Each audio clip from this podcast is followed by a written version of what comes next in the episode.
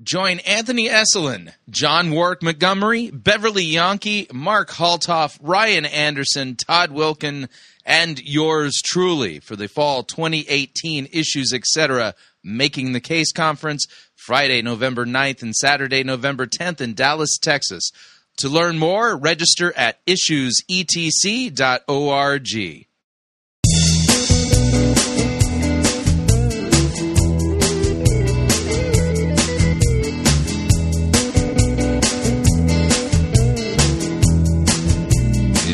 It's time for another edition of Fighting for the Faith. Tuesday, August twenty-eighth, twenty eighteen.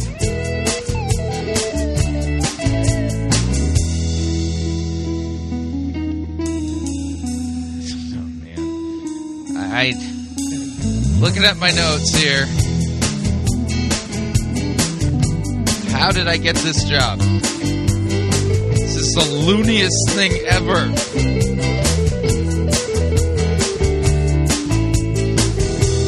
Thank you for tuning in. You're listening to Fighting for the Faith. My name is Chris Roseborough. I am your servant in Jesus Christ, and this is the program that dishes up a daily dose of biblical discernment, the goal of which help you to think biblically, help you to think critically, and help you to slow down, stop, open up your Bible, and compare. Compare what people are saying in the name of God to the Word of God. Sadly, there is no shortage of really super-duper crazy things being said out there, and we take the time to open up God's Word, to compare and contrast what the most popular pastors, preachers, teachers, conference speakers, self-proclaimed prophets, prophetesses, self-appointed apostles, and apostolates, and those generally put forward by the evangelical industrial complex as those whom we need to be listening to, whose books apparently we need to be buying, and whose small group curricula we should be studying instead of the Word of God. Yeah, weird how that works. Over and again, we demonstrate that the steady diet of doctrine that's put forward for consumption by the average evangelical is far from biblical, far from what God's Word actually says, and it's just, in reality, a complete mess out there. Uh, case in point, this episode of Fighting for the Faith. Um, well, in fact, let's talk about what we're going to do, and let's just get to it, because it's so crazy. We're going to start off, uh, first half of the first hour, um, making a case for uh, a particular passage in Scripture as it relates to uh, a strong delusion. Yeah, if you're not familiar with what I'm talking about, in uh, in the book of Second Thessalonians, it literally says that uh, in the last days preceding uh, the return of Christ, that God would send a strong delusion on people so that they will believe what is false. Yeah, that's found in Second Thessalonians chapter two, actually. Second Thessalonians chapter two. Let me read the passage. Here's what it says in context. Concerning the coming of our Lord Jesus Christ and our being gathered together with him, we ask you, brothers, not to be quickly shaken in mind or alarmed either by a spirit or a spoken word or a letter seeming to be from us to the effect that the day of the Lord has come. Let no one deceive you in any way, for that day will not come unless the rebellion, that's, by the way, the Greek word apostasy right there, apostasia, unless the rebellion comes first, and the man of lawlessness is revealed, the son of destruction, who opposes and exalts himself against every so-called God or object of worship, so that he takes his seat in the temple of God and proclaiming himself to be God. So do you not remember that when I was still with you, I told you these things? And you know what's restraining him now, so that he may be revealed in his time. For the mystery of lawlessness is already at work. Uh-huh. Um, only he who restrains it will do so until he is out of the way. And then the lawless one will be revealed, whom the Lord Jesus will kill with the breath of the mouth, uh, with the breath of his mouth, and bring to nothing by the appearance of his coming. And so you can pay attention here, because we're dealing with the biblical teaching regarding the Antichrist, because he's the man of lawlessness. So, and here's what it says starting at verse nine. So the coming of the lawless one is by the activity of Satan with all power and false signs. Yeah, you know, false signs and wonders. Uh-huh. So signs and wonders, false is, uh, you know, you know, the, the, this is the thing to look for uh, as part of the activity of Satan and, you know, the precursor of the arrival of the lawless one. And with all wicked deception for those who are perishing because they refuse to love the truth and so be saved. Verse eleven, therefore, God sends them a strong delusion so that they may believe what is false, in order that all may be condemned who did not believe the truth but had pleasure in unrighteousness. So we'll note then that, um, you know, preceding the uh, visible arrival of the man of lawlessness, whom Paul is describing here in Second Thessalonians chapter two, uh, that preceding his uh, arrival will be the uh, ever-increasing activity of Satan with power and false signs and wonders, which is exactly what we see in the charismatic and narismatic churches today, and that God would send on these people a strong delusion so that they may believe what is false. And the only way I can describe what we're going to be covering in today's episode of Fighting for the Faith is really like straight up one hundred eighty proof strong delusion stuff, best way I could put it. So we're going to begin by uh, listening to Amanda Wells. Amanda Wells, and this is a woman who I can only describe as obviously mentally ill. I mean, we're we're not we're not dealing with somebody who's, you know, got a full deck of cards. You know, there's only maybe forty-six cards in her deck, and uh, you know, and that she's a she's a taco short of a combo plate. You kind of get the idea. And we're going to listen to her regale us with a story, a personal story, with no verification. But then she's going to steer into the resurrection appearance of Christ um, on, you know, on the day that he appeared to Thomas. Uh, we refer to him as Doubting Thomas, although that's not exactly the right way to describe him. And she's going to literally make a claim that Thomas uh, put his fist in the side of Jesus and ended up glowing like a light bulb. And then she chastises the other apostles for not doing the same. I'm not making that up. You'll hear it for yourself. Then we will stay under the strong delusion category and listen to the uh, August twenty-fourth installment of Kat Kerr's podcast. Yeah, she has a podcast, and unfortunately, I'm subscribed to it. It's an occupational hazard is the best way I can describe it. And in this podcast, she's going to be making the claim that God is commissioning weather warriors, and uh, and who are going to be taking control of the weather, and that this is part of some kind of apostolic mandate. Uh, if we have time, we're going to be listening to Lucas Connell uh, from the opening of his sermon titled Lost in Religion. And this is a guy who literally claims he's hearing directly from God, but in the opening of his sermon, um, literally admits that um, he's mentally ill. Mm-hmm. Yep, I'm just saying that out loud. So, and then uh, second half of today's episode of the first hour, we're going to listen to uh, Daniel Zelli. Daniel Zelli is the right-hand man of uh, Catherine Ruonala there at Glory City Church down in, uh, I think it's Brisbane in Australia. And uh, we are going to be listening to a portion of his message titled, We Are Not Sinners Saved by Grace. And all I can say is that this is utterly delusional. I mean, this is as delusional as you get. Um, and so, uh, and then hour number two, we'll listen to another um, uh, sermon from Danielle Dixon in her um, New Apostolic Reformation sermon series. And this one's titled New Apostolic Reformation Paradigm Shift. Paradigm Shift. So that will be today's episode of Fighting for the Faith. I hope you're sitting down Uh, assume the crash position. Take whatever thing, whatever steps are necessary to protect yourself, because this is just some crazy stuff we're going to be uh, getting to today. Let's play one of our warnings, and then we'll get right into it. Warning, the following medical conditions have been known to occur while listening to Fighting for the Faith: cranial keyboard embedment syndrome, sinonasal liquid spumant disorder, steering wheel pounding clenched fist strain, continual gaping dry mouth atosis, and frustrative disbelief brain explosion. Please take proper precautions. Drinking straws, padding, and duct tape are recommended. You've been warned.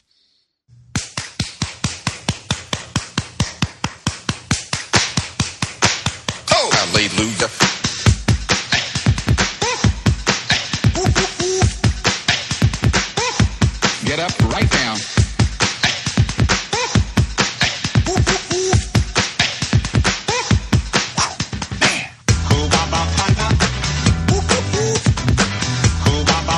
I'm hearing something really powerful for someone.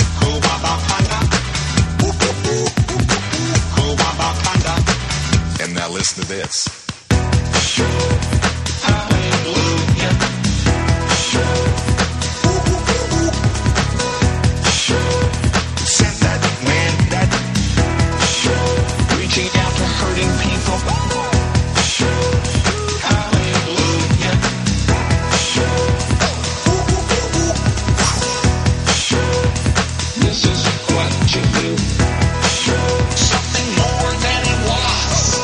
That's uh, Robert Tilton and Hubabaconda. So um, we are heading over to a, um, a a church by the name of Partaker's Sanctuary, and this is down in Australia.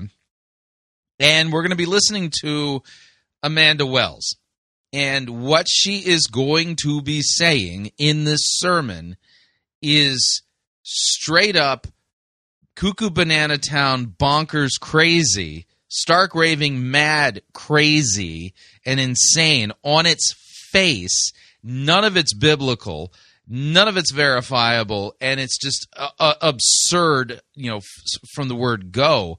And everyone there is listening to Amanda as if she is literally plucking pearls out of heaven and handing them to you know, handing them them to them on a silver cloud. Yeah, I, I'm I'm not making that up. But the audio is a little tough to hear. But here's Amanda Wells. Ooh.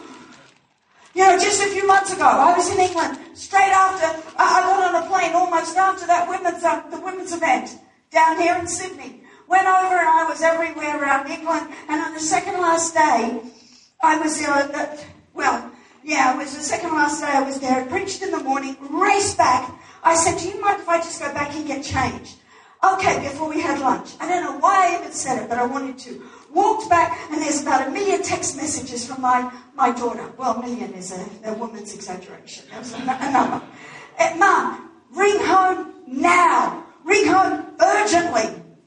I'm like, that means something is wrong. So I get on the phone. Hannah says, Mom, now I don't want you to panic. Don't you love it when they say that to you? Straight away you're about to panic. I don't want you to panic. And the phone goes dead. Mum's panicking. I'm trying, I'm in him. I'm in him. I am not panicking. Phone work! Finally the phone works. They're in hospital. They're FaceTiming me. Dad's in hospital. What's wrong with him? He's coughing up blood, can't breathe. They say it's pretty serious. So I'm trying to get on a plane, go home, find out that he's got a thing on his lung. He's got a spot, hot spot, they called it, on his lung. Had to have PET scans, had to have everything, aside from asbestosis, which we didn't even know he had. Bless Sydney for giving that to him, for blessing him. He also had this hot spot that they said was cancer. You know, we could have been shaken. Every morning I got up and I said, we're having communion today. Come on, we're, we're doing communion. We, we sat there and had communion with everything. Water, milk, cereal, whatever it was, chocolate. I had communion. And I- uh, so you had communion with everything. Did, did you go to a store to purchase communion? what are you talking about here? Anointing with oil every day. Kids came over, anointing with oil. You know, last Friday, the doctor looked and said, because they had to wait and wait and wait, they couldn't tell. He said, it's not cancer. Yay! In here. We've got to live from the inside out. And when you- All right, so because she had communion every day and anointed him with oil, you know, the, it wasn't cancer, so they, they dodged the bullet here.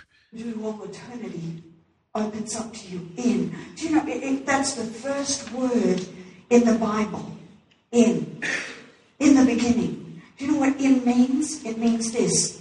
The past and the present have their fulfillment in the future.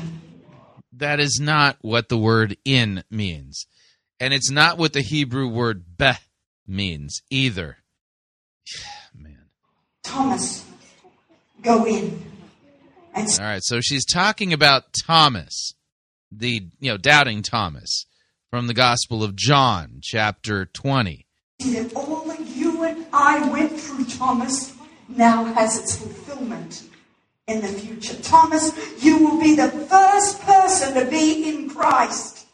Do you know that Thomas, they say, doubting Thomas. So she's saying, making the claim that Thomas, doubting Thomas, is going to be the very, very first person in Christ. Oh, who said that? I can't wait to get to heaven to find out who it was. Which one of you said it? Do you know, Thomas, he was one of the missionaries to India. And you know, all these Buddhists were standing around flicking up water in the lake. He said, what are you all doing?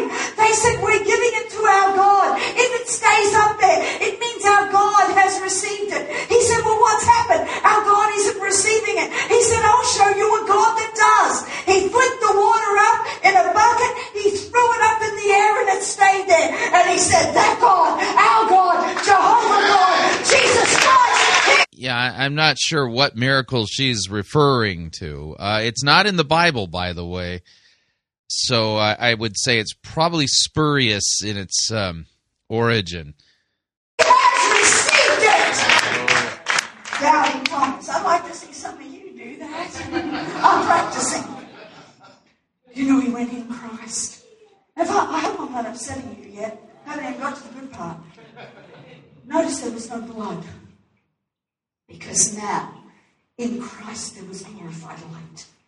Thomas. In Christ, there was glorified light, she says. Yeah, so uh, second appearance of Christ in the upper room, uh, you know, literally a week after his resurrection, so it would be the following Sunday. She is making the claim that inside of Jesus, there was glorified light. The first person to touch and be in glorified light. So Thomas was the first person to touch and be in glorified light.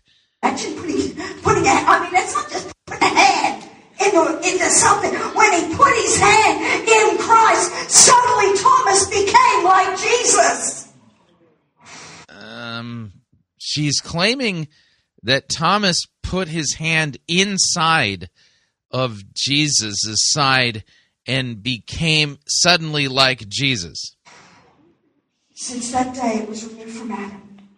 The moment doubting Thomas put his hand in Christ, doubting ceased to exist because natural laws cease to exist. When you're so natural laws cease to exist once he put his hand inside of Christ. In Christ. When you're in him, poverty ceases to exist. Sickness ceases to exist. And they're saying amen to this. This is patently absurd.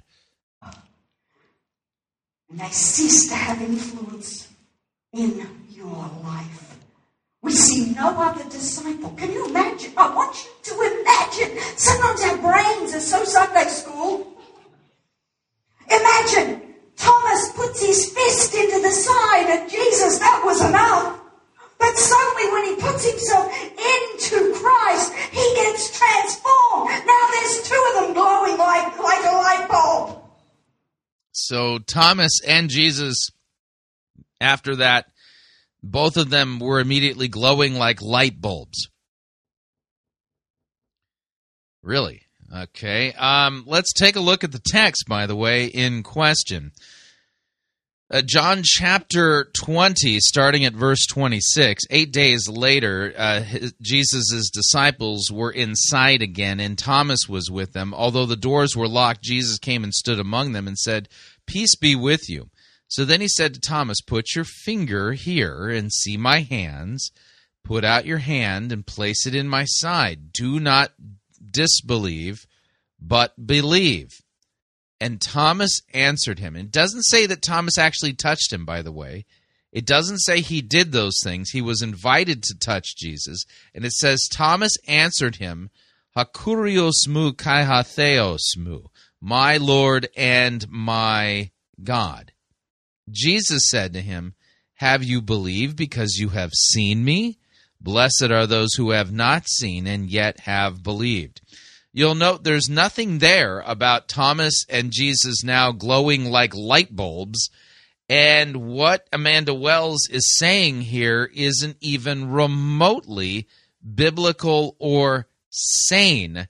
This is delusional, like strong delusion. Second Thessalonians two, delusional of what we're what we're listening to. And the people there, again, are amening this, thinking that this is the greatest Bible teaching ever. Not one other disciple ran up and did it. Not one other. Right. None of the other disciples went up and put their hands in Jesus' side and began to glow like light bulbs the way Thomas did. When I am in him, I can discern today through the eyes of yesterday, and then we can come into agreement with our future. Uh-huh. Yeah, so now we can come in agreement with our future.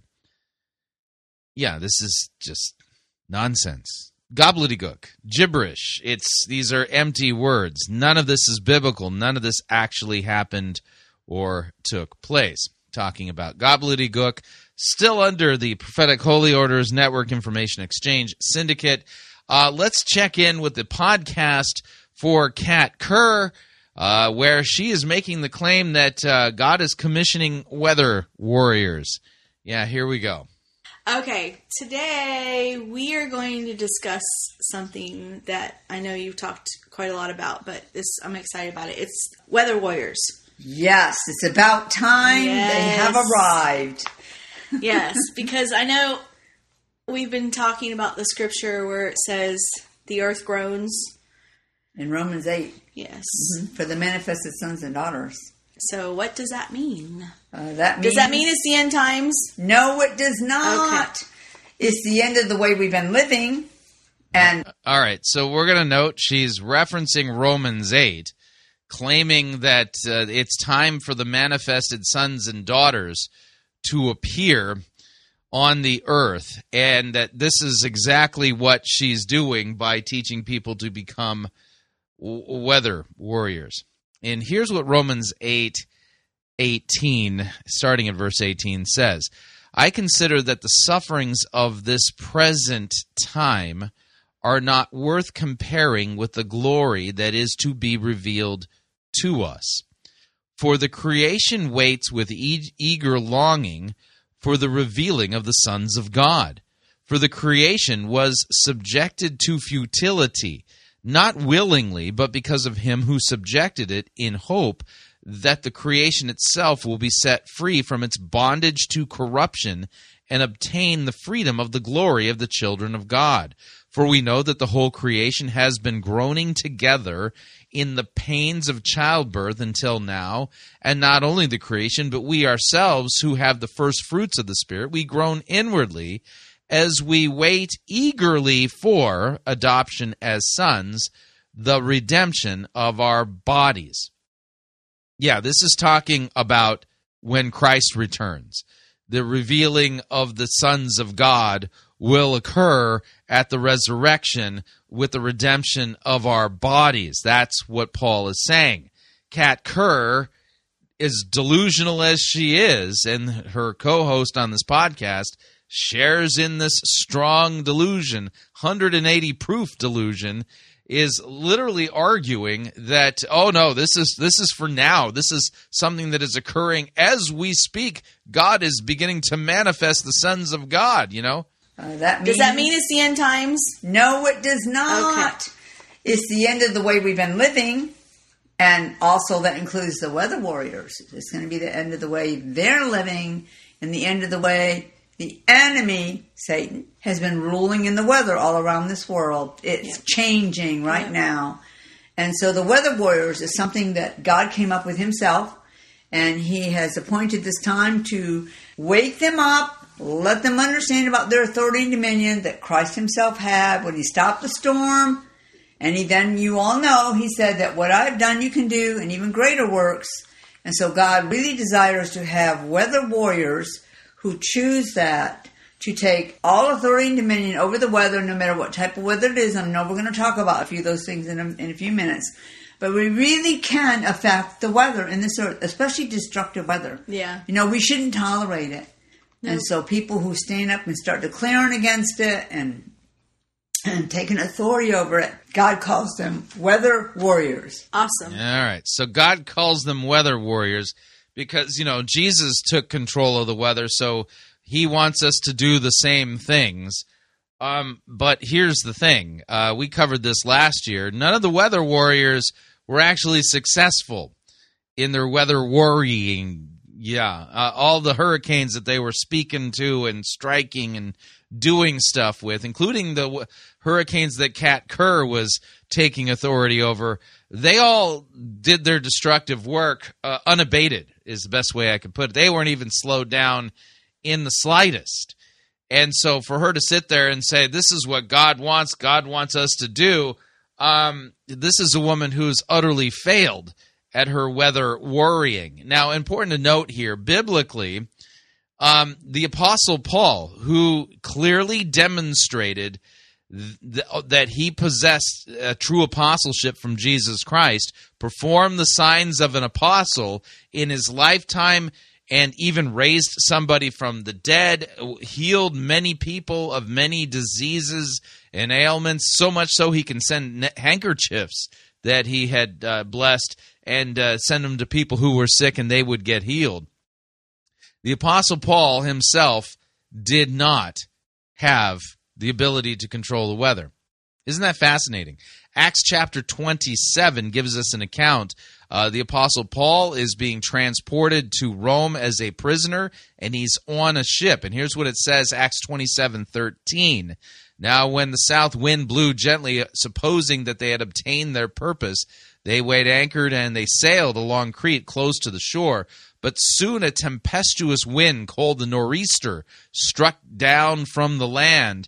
And when the ship was caught and could not face the wind, we gave way to it and were driven along, running under the lee of a small island called Cauda. And we managed with difficulty to secure the ship's boat. After hoisting it up, they used supports to undergird the ship. Then, fearing that they would run aground on Syrtis, they lowered the gear, and thus they were driven uh, along. Since they were violently storm-tossed, they began the next day to jettison the cargo.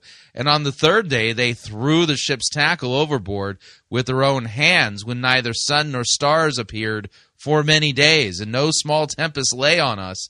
All hope of our being saved was at last abandoned. Uh-huh. And this went on for days and weeks, and the Apostle Paul was in the ship the entire time. Why didn't they just stick him up on the poop deck and have him take authority over the nor'easter, you know, or or this you know this this hurricane that came up? Answer: because nowhere are Christians given authority to do this. And Christ does not want us to be weather warriors. And I would note the people claiming to be weather warriors, they are awful at it. They are the most unsuccessful lot on planet Earth. I mean, the L A Clippers from the nineteen nineties and eighties uh, had a better shot at, at winning, you know, the, the the world championship than these people have at actually successfully turning a hurricane away. But we continue. So can you touch a little base on who who has the authority to be a weather warrior? What what do you have to, like, can a nominal Christian try to do something like that, or, you know, I mean, you, you have to have, you have to know who you are in order yeah. to have that authority. You really do. Um, most Christians don't realize who they are actually and what that means for them and their authority. But Jesus said, until he comes again, to occupy. Mm-hmm. And I can tell you that word. Yeah, how sad that neither Peter nor Paul actually obeyed Jesus regarding occupying. And, and there was Paul on that ship being tossed on the Mediterranean, and the whole time he could have just occupied and taken authority over that uh, that storm. Uh, how sad that he missed that. The word occupy doesn't mean occupy the sofa and get the, the channel selector out to watch T V all day. That's not what he meant by occupy. And don't sit on your rapture rug yep. waiting to be rescued, because we are... Re- What's a rapture rug? Rescuers ourselves. Okay, we stand in the gap. We take authority and uh, and dominion. And when he said occupy, he meant like take territory, take spiritual territory, but also the natural territory. And, and in the word it says, God said, let us make man in our image. And then he began to list the things we had dominion and authority over. And one is the air, the land, the air, the creatures on the earth. And it was our right. So number one, you need to be a believer. You have to be a believer in Jesus Christ to even think that you can take authority yeah. over the weather. Because Christ is the one who said, I give you power over all the power of the enemy. He also said that even the things I do, you will do, and greater will you do. And even in the Romans eight, where it talked about the manifested sons and daughters. Those are sons and daughters of God who recognize who he is. Yeah, by the way, like I said, uh, this woman claiming, well, it, Jesus said we're going to do greater works than he did. She failed miserably last year, you know, struck out with all the hurricanes that she took control over. They all did their, their damage to the U S, and they never turned away despite her decreeing and declaring over them that they should. Is who demonstrate and manifest the way they live their life and the choices they make according to what God wants. And so, yes, you have to be a believer. And it, it's like anything else. You grow in it. Yeah. Like your faith grows, your authority. Yeah, so maybe she's grown better at it this year as opposed to, you know, what happened last year. Levels grow. Uh, as, as I've shown people before, the revelation on the priests, the lords, and the kings. Those are eternal levels of authority to operate in, and any believer can pursue those. It might mean you need to make some changes in your life. Yeah.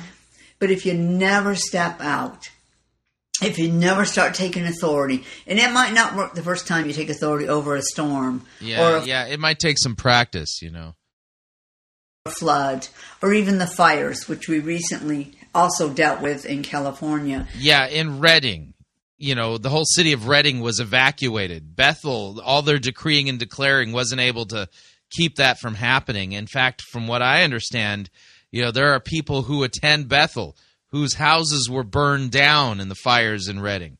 You have to start somewhere, and then you begin to make a difference. And especially as we come into agreement as the body of Christ and do it, it is going to be extremely destructive to the plans of the enemy trying to use the weather. Now, what if you... Uh... Yeah, again, this is just utterly delusional. Uh, there is no other way to describe this than completely delusional, because Scripture doesn't teach any of this. And, you know, this is a woman who wasn't able to send a single hurricane away last year, who's telling us that we're supposed to be doing that. And she's twisted God's word to make it say something it doesn't, and ignored the fact that even Jesus' own apostles were incapable of controlling the weather, and they were not weather warriors.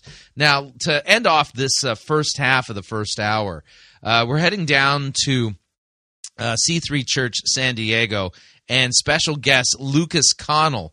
And I want you to listen just to the opening of his sermon, and note that he claims he's receiving direct revelation from God, but also listen to what he also says, which should immediately alert us to, this guy ain't hearing from God. There's something else going on here. Listen to this.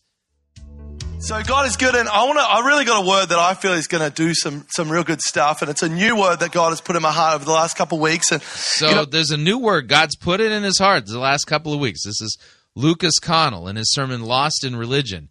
and listen to what he confesses about himself. Before I get there, just for those that haven't heard my story, I uh, was on drugs uh, pretty bad from thirteen to twenty-three. I used drugs almost every day of my life. Uh, at sixteen, I took an acid trip uh, at a house where they were involved in uh, satanic worship. I was tormented by demons for three hours while I was unconscious. That experience at sixteen left me with what psychologists would have diagnosed as drug-induced psychosis. Where the- All right, so he's admitting that his... more than a decade long of extreme drug use and using L S D, that he would have been diagnosed with drug-induced psychosis. And he's claiming to be receiving direct revelation from God right now. But listen to a little bit more of the story. Television would speak to me. The radio would speak to me. Uh, I was suicidal. I almost took my life at nineteen. But I had an auntie that prayed for seventeen years, never stopped. So the television would talk to him and the radio would talk to him. And uh, and he's it readily admitted, that, you know, psychiatrists would say he suffers from drug-induced psychosis. And yet he's taken the stage at C three Church and is claiming that God is talking directly to him. Mm-hmm. Yeah, I mean, talk about strong delusion. This man should be nowhere near, you know, you know, a, a you know a teaching venue for you know that Christians would be attending, because he clearly still suffers from drug-induced psychosis. And rather than the television and the radio talking to him, he claims that God is directly talking to him. And that should just alert you to wait a second. It's it's literally as if, you know, what's happened in Christianity is that those who are demonstrably shown to be mentally ill are now the ones teaching and preaching. And the reason for that is because that is exactly what is happening. All right, we're up on our first break. If you'd like to email me regarding anything you've heard on this edition or any previous editions of Fighting for the Faith, you can do so. My email address is talkback at fighting for the faith dot com, or you can subscribe on Facebook, facebook.com forward slash Pirate Christian. Follow me on Twitter, my name there at Pirate Christian. Quick break. When we come back, long segment, Daniel Zelli of Glory City Church, right-hand man of Catherine Ruonala, says, "We are not sinners saved by grace." Stay tuned. Don't want to miss it. We'll be right back. No sneaky squid spirit formed against us will prosper. You're listening to Fighting for the Faith.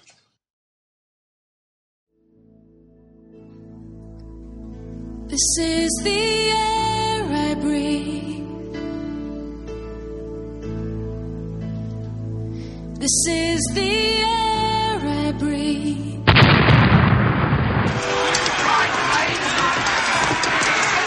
I've had enough of this sissy, pansy, cannon-fodder-written music you have the audacity to call worship. Men, put this entire girly praise band in the boo box. Let's wheel in the organ and get some real worship music underway. Almighty fortress in its heart.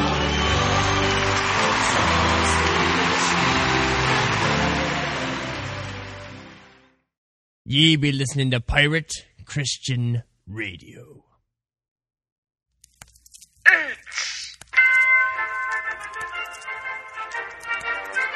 Max Holiday's Birdcage Theatre presents Church Day Select.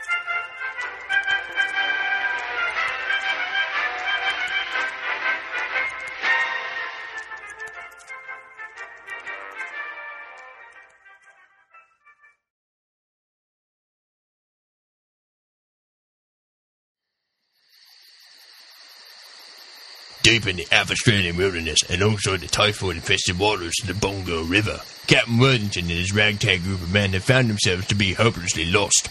Surrounded by the vicious savages of the Hamuku tribe, and now the T P has run out.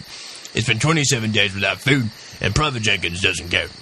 Oh, do shut up, Nigel! We don't need you narrating every little thing that goes on. It's bad enough already. We don't need you reminding everyone about it. Sorry. Now, gentlemen, the, the hour is dire. There's not much hope of us getting out of this predicament with our lives or sanity. What are we going to do, Captain? Well, we can do one of two things. We can either die in a blaze of glory, charging the Hibuku tribe in battle, or sit on the riverbank saying to ourselves, "Oh, mommy, mommy, please make the bad people go away." I vote for the second one. Shut your noise, you pansy! Now, Captain, I have an idea that might just save our hides from the impending doom on the other side of the tree line. Well, out with it, man. Out with it. I happen to have... in my possession, a copy of Zondervan's latest book, The Grimoire of Modern Prayer. Well, that's excellent news. We have T P again. Huzzah! Woo-hoo. No, no, no, we're not using it for that. Then what exactly are we using it for? Uh, it says this. With this volume, you can command and control the very will of God with relative ease. Oh. Uh, I don't get it. Are you sure we can do that? Well, the, the book says we can. Is there any proof? Well, Stephen Furtick did write the introduction where he explains how it's changed his life. Well, um, h- how does it work? Simple. We can choose from any one of these prayers.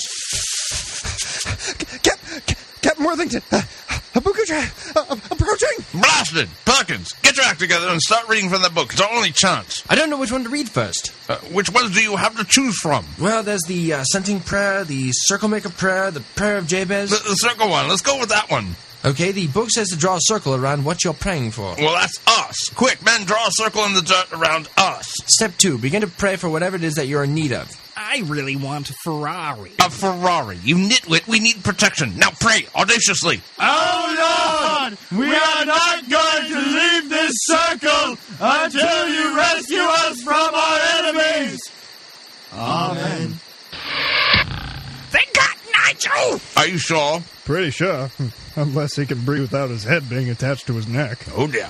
Well, there goes our narrator. What are we going to do, sir? Well, the circle prayer didn't work, so let's try something else. Perkins! Working on it, sir. I, I think I got it. I, I don't believe it, sir. The, the Habuku Drive, they now have catapults. Jumping Jehoshaphat. This next prayer had better work, Perkins. This one will work. It's the, uh, it's the Sun, Sand, Snow prayer. What good will that do? It's in the middle of the night! Doesn't matter what you think. This is sure to work. We just have to have audacious enough faith to ask God for the impossible. You heard the man. Get praying. I still want a Ferrari, a pet raptor, no debts, ooh, and better sex. You're just not getting this, are you? Captain, they, they, they, they, they, no, no, have, have, cannons! Well, this is impossible! Oh, well, you're, you're, you're.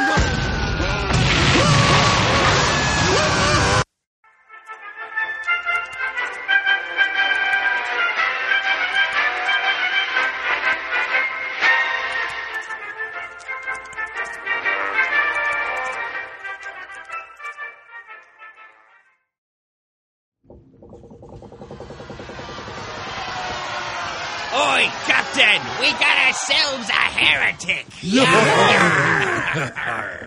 And exactly how do ye know that she be a heretic? She be endorsing the health and wealth heresy. Does he be speaking the truth? Jesus died to make us rich! Boo! Boo! And what exactly do we do with heretics? Uh, we throw them in the boo box? No, no, no. We preach the gospel to them. What if, um, the heretic doesn't repent? Then we throw them in the boo box.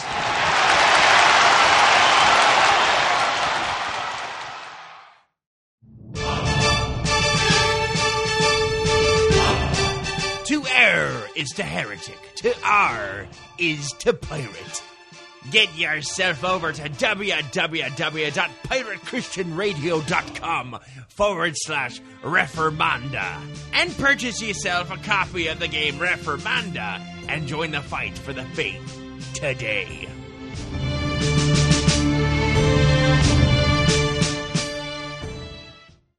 Hi, Chris Roseborough here to talk about our longtime featured advertiser, CheapoAir. Doesn't matter if you're traveling for business reasons or for pleasure.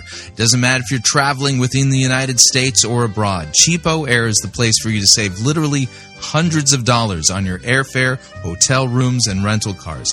Visit our website, fighting for the faith dot com. On the side of our website, you'll see our ad banners.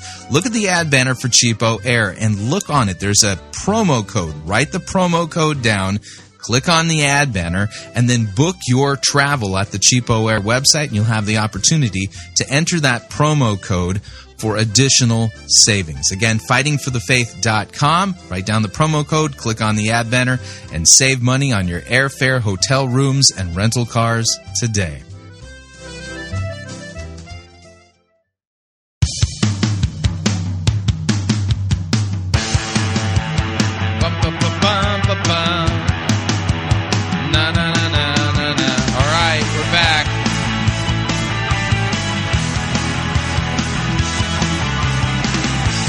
Warning, listening to Fighting for the Faith could cause you to think that there are a lot of people who are being judged by God and are delusional. Just a reminder, Fighting for the Faith is listener-supported radio. That means we depend upon you and your generous gifts and financial contributions in order to continue to bring Fighting for the Faith to you and to the world. And you can partner with us. It is a partnership. Visit our website, fighting for the faith dot com. When you get there, you'll see our three friendly yellow buttons. One says donate, the other says join our crew, the other says become a patron.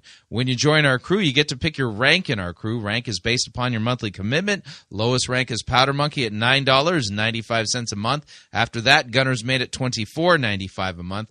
From there, Master Gunner at forty-nine dollars and ninety-five cents a month, and then Quartermaster at ninety-nine dollars and ninety-five cents a month. Joining our crew is a great way to support us. Of course, if you'd like to make a one-time contribution, click on the donate button. If you would like to become a patron on Patreon, click on the Become a Patron button. And if you'd like to support us the traditional way, you can do so by making your gift payable to Fighting for the Faith, and then send it to Post Office Box one three three four four, Grand Forks, North Dakota, zip code five eight two oh eight. And let me thank you for your support. We truly cannot do what we are doing here without it. Moving along. Chief, mate, what do you want to do tonight? The same thing we do every night, Pinky. Try to take over the world. The Pinky and the Brain. Yes, Pinky and the Brain. One is a genius, the other's insane. They're laboratory mice.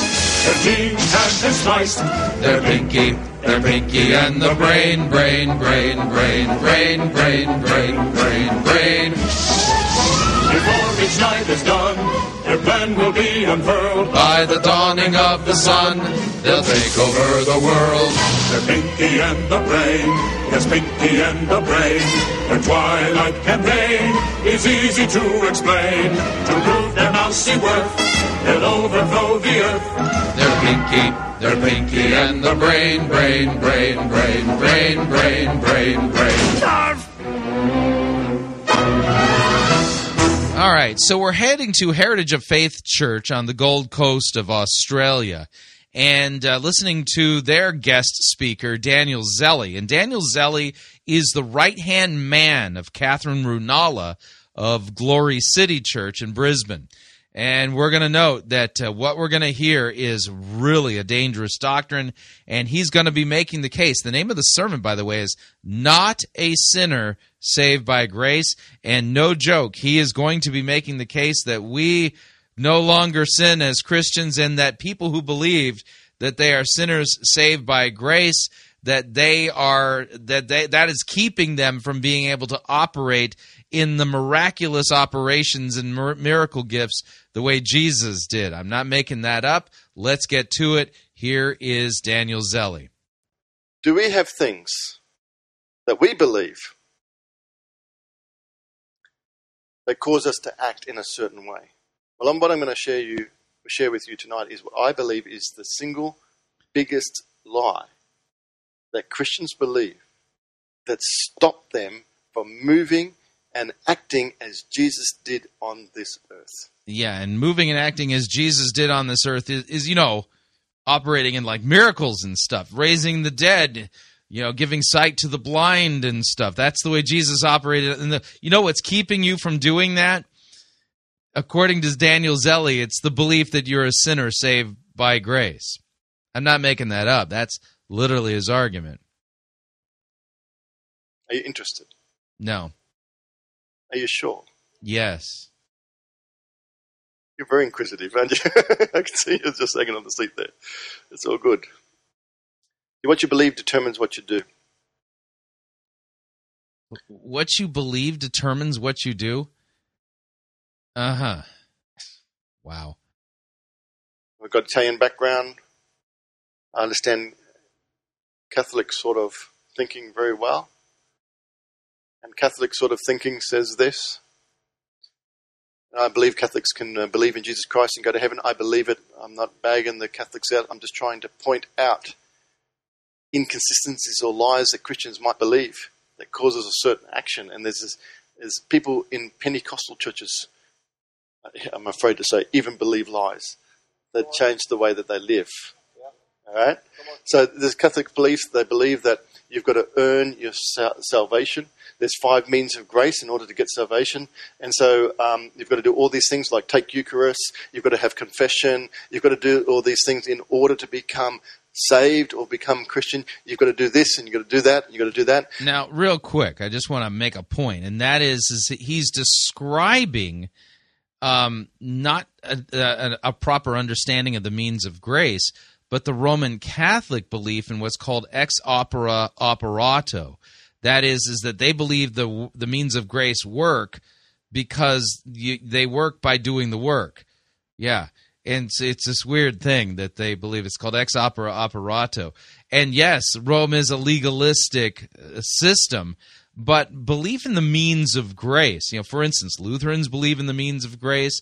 Presbyterians and certain Calvinists believe in a proper, you know, at least in some sense, in a, in the means of grace.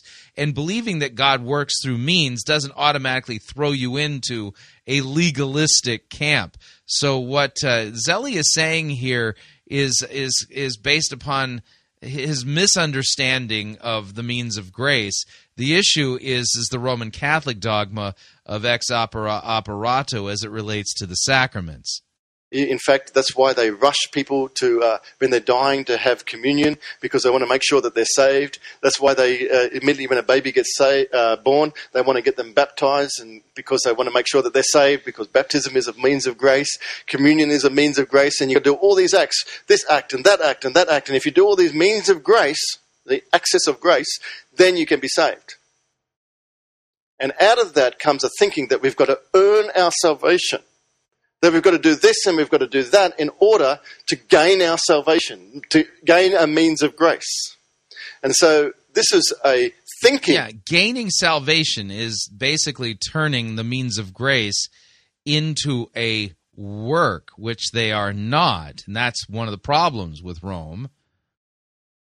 That would you believe is still prevalent today? People think in order to move in the miraculous, in order to move according to as Jesus did by the power of the Holy Spirit, that now, they've. I'm got- going to point this out. He, he he can sit there and talk and say that uh, you know we as Christians are supposed to operate in the miraculous the same way Jesus did. Daniel Zelli can't walk on water, and Daniel Zelli has not raised anybody from the dead. Uh, Daniel Zelli and Glory City Church do a fine job of. of declaring people healed of invisible ailments, but they have yet to actually have somebody who's a quadriplegic on camera with evidence get out of their wheelchair and walk. So remember, Jesus in Mark chapter two, they lowered a guy through his roof, you know, and brought him, you know, Jesus lowered him through his roof, and Jesus literally, literally, you know, gave that guy the, you know, healed him so that he got up and walked, took up his mat and walked. And so um, he he can sit there and say, oh, the, the big hindrance here to keeping you from doing Jesus quality works, and they're not doing them. And that's the idea. These people are delusional if they think that they're actually performing apostolic and Jesus quality miracles. And the thing that's keeping them from doing that, or keeping people from doing that, is because they believe they're sinners saved by grace. Uh, th- th- th- again, delusional here at this point. do something, they've got to be a certain way, they've got to earn it in some some way in order to have means of grace, in order to act in the supernatural. So if I want to be, you know, see healing happen in a life, I've got to fast for so many days in order to get God's, you know, favor. And in order to uh, twist God's arm, I've got to earn that favor in order to operate in the supernatural. Or I've got to do things like give extra op- offering. If I want to see, you know, um, things happen in my life, well, I've got to go to church more, I've got to pray more, and I, and if you come to a Pentecostal church, you've got to give more. And then you can be saved. You can see things happening. This is all lies, by the way. I'm not preaching this. I'm just getting excited about what people should not believe, right? Yeah, and I agree. People shouldn't believe that somehow they can earn God's favor, earn miracles or healings or answers to prayer by tithing or doing so, you know, so many good works. That's expli- explicitly taught against it, you know, in Scripture in Galatians chapter three. But the solution he's going to offer is not the gospel. In fact, it's a twisting of Scripture that is demonically deadly. And so we have these lies uh, happening in our in our day and age, and so we want to squash those lies. Mm. And we do that by looking at the person of Jesus. It says this about Jesus. In John one twenty-nine, it says that Jesus, John saw Jesus coming, and he said, "Behold, the Lamb of God who takes away the sin of the world." Now, a little bit of a note here. Uh, that would have been understood in like the Old Testament sense. Uh, a sacrificial lamb that takes away sin, that's, that sacrificial lamb is a substitute. It's an offering. You know, you, you, and so sins are put on to sacrificial animals, and they are, and they take away the people's sins because that lamb or that bull or that goat is a substitute for the person. So what he's doing is he's taking this, the, the, you know, the, what John the Baptist said, "Behold, the Lamb of God who takes away the sin of the world," and he's not properly understanding in which sense Christ takes away our sin. Jesus takes away sin. Indeed. So anybody who comes to Jesus has sin removed from their life. What do you mean by that? Jesus saves us from sin and doesn't leave us in it. There's a saying that says, "We're sinners saved by grace." Here it comes. I challenge that tonight. I actually believe that's old thinking. Uh, that's exactly what Scripture teaches, by the way. Are you a sinner saved by grace? Yes. Or are you a saint? The answer is yes, I am also a saint. You used to be a sinner, but is no longer a sinner, and you're a saint who lives under grace. Amen. Yeah, there's somebody saying amen. Now let's do a little biblical work here, and we'll we'll we'll note that Scripture doesn't teach these things. We'll start with Jesus, by the way. So Luke chapter eleven, Jesus was praying in a certain place, uh, when and when he finished, one of his disciples said to him, "Lord, teach us to pray, as John taught his disciples." And so Jesus said to them, "When you pray, say, 'Father, hallowed be your name. Your kingdom come.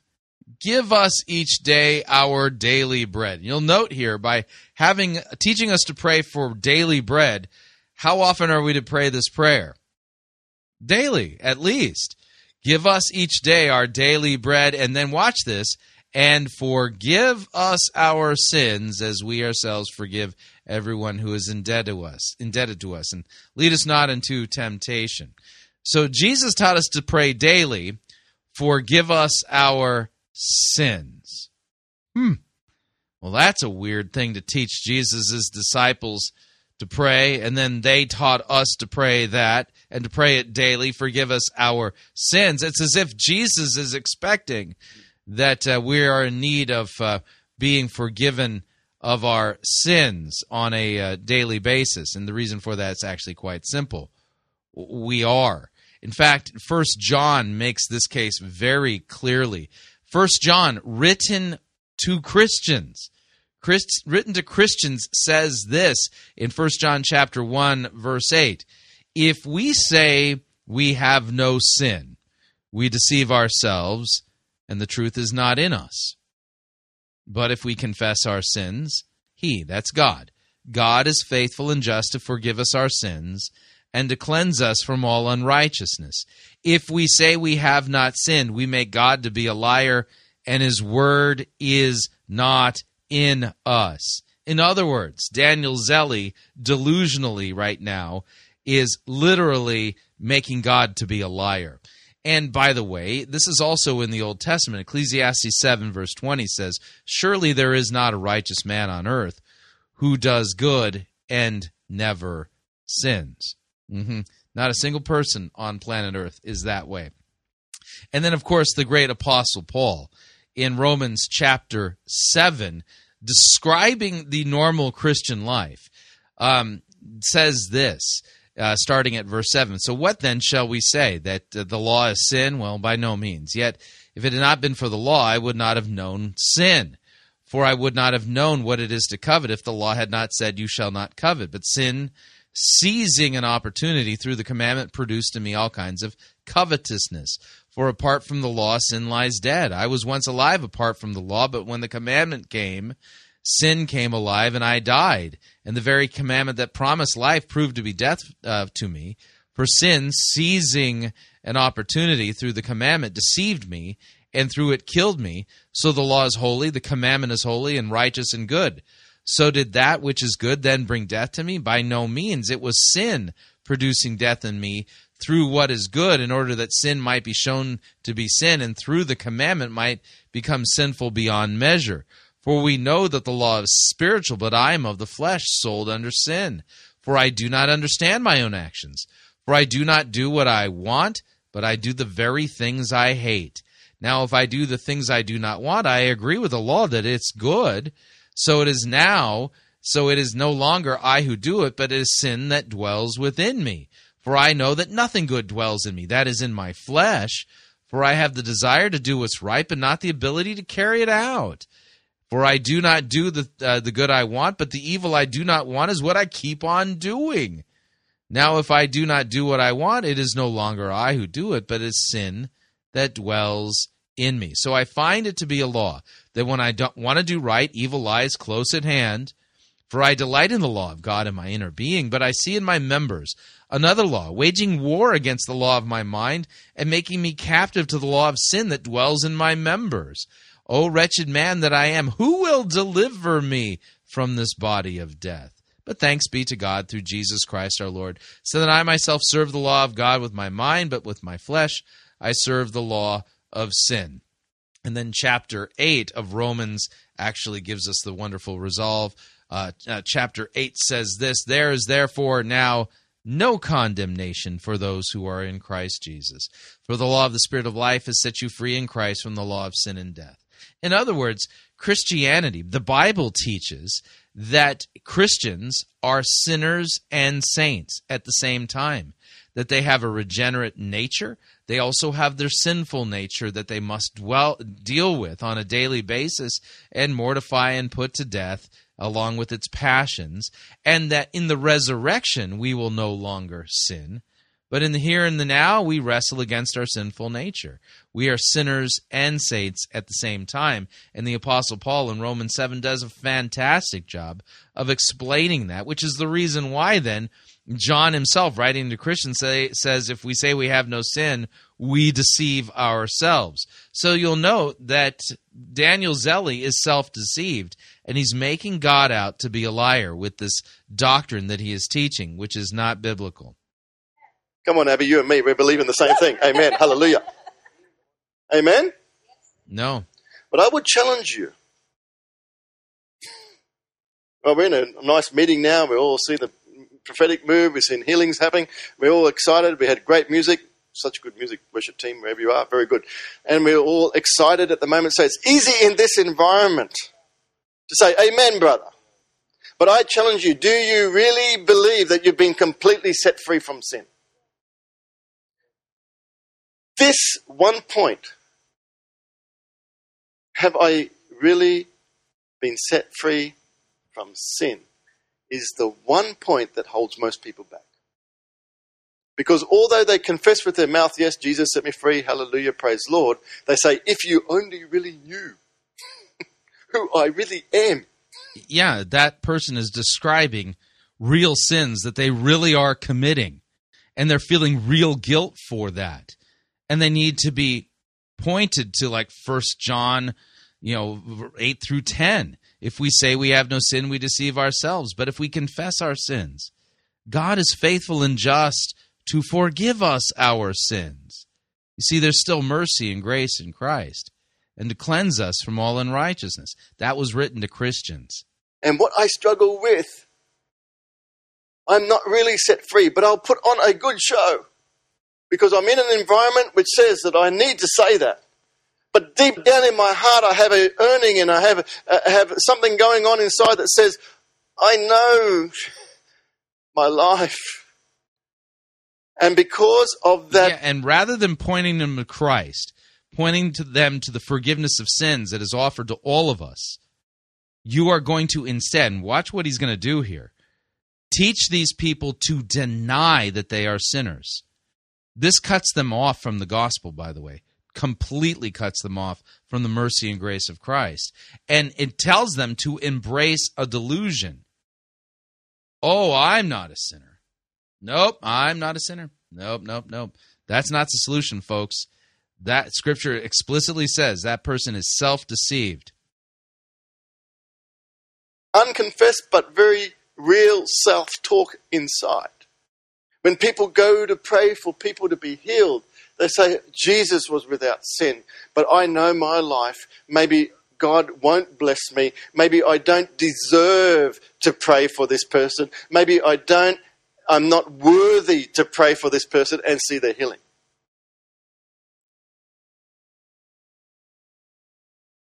It was just me, or was it? Everybody really quiet. Why are we so quiet? Yeah, because you're teaching heresy. That's the reason why. Rank heresy. Rather than pointing them to Christ, having them confess their sins and be forgiven, you are instead going to teach them to deny that they are sinners, which is cutting them off from Christ. Manja, manja, manja. Be happy. Probably hitting. I'm, I'm being very real with you.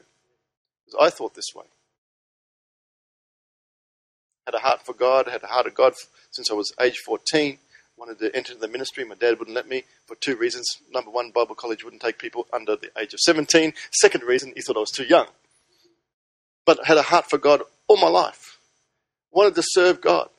But strived upon inner battles and struggles, feeling that oh, I need to push harder, I need to do more, I need to give more, I need to sacrifice more, I need to die to self more in order to do... It sounds like you were taught legalism and self-righteous legalism. But the solution to self-righteous legalism is not to deny that you're a sinner. No, it's to hear both law and gospel. You were cut off from the gospel under legalism, and you're cutting people off from the real gospel now.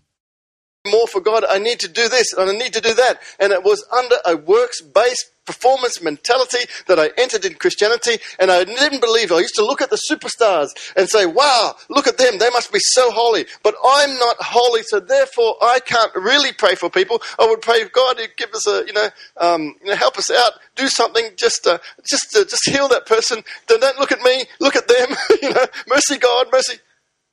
And that's the way I preached. Healing sounds very victorious, doesn't it? That's sarcastic. It's supposed to be a sarcastic joke. It's supposed to laugh. All right? That's a sarcastic joke. It's not victorious at all.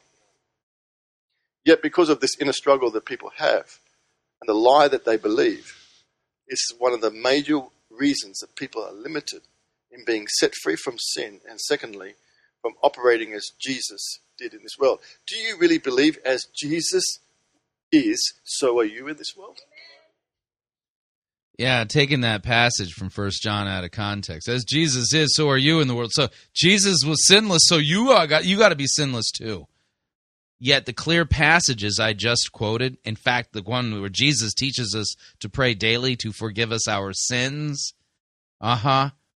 Yeah, yeah. you what you're doing here is known as sophistry. This is demonic sophistry. And what you're teaching these people is cutting them off from the grace and mercy that is in Christ.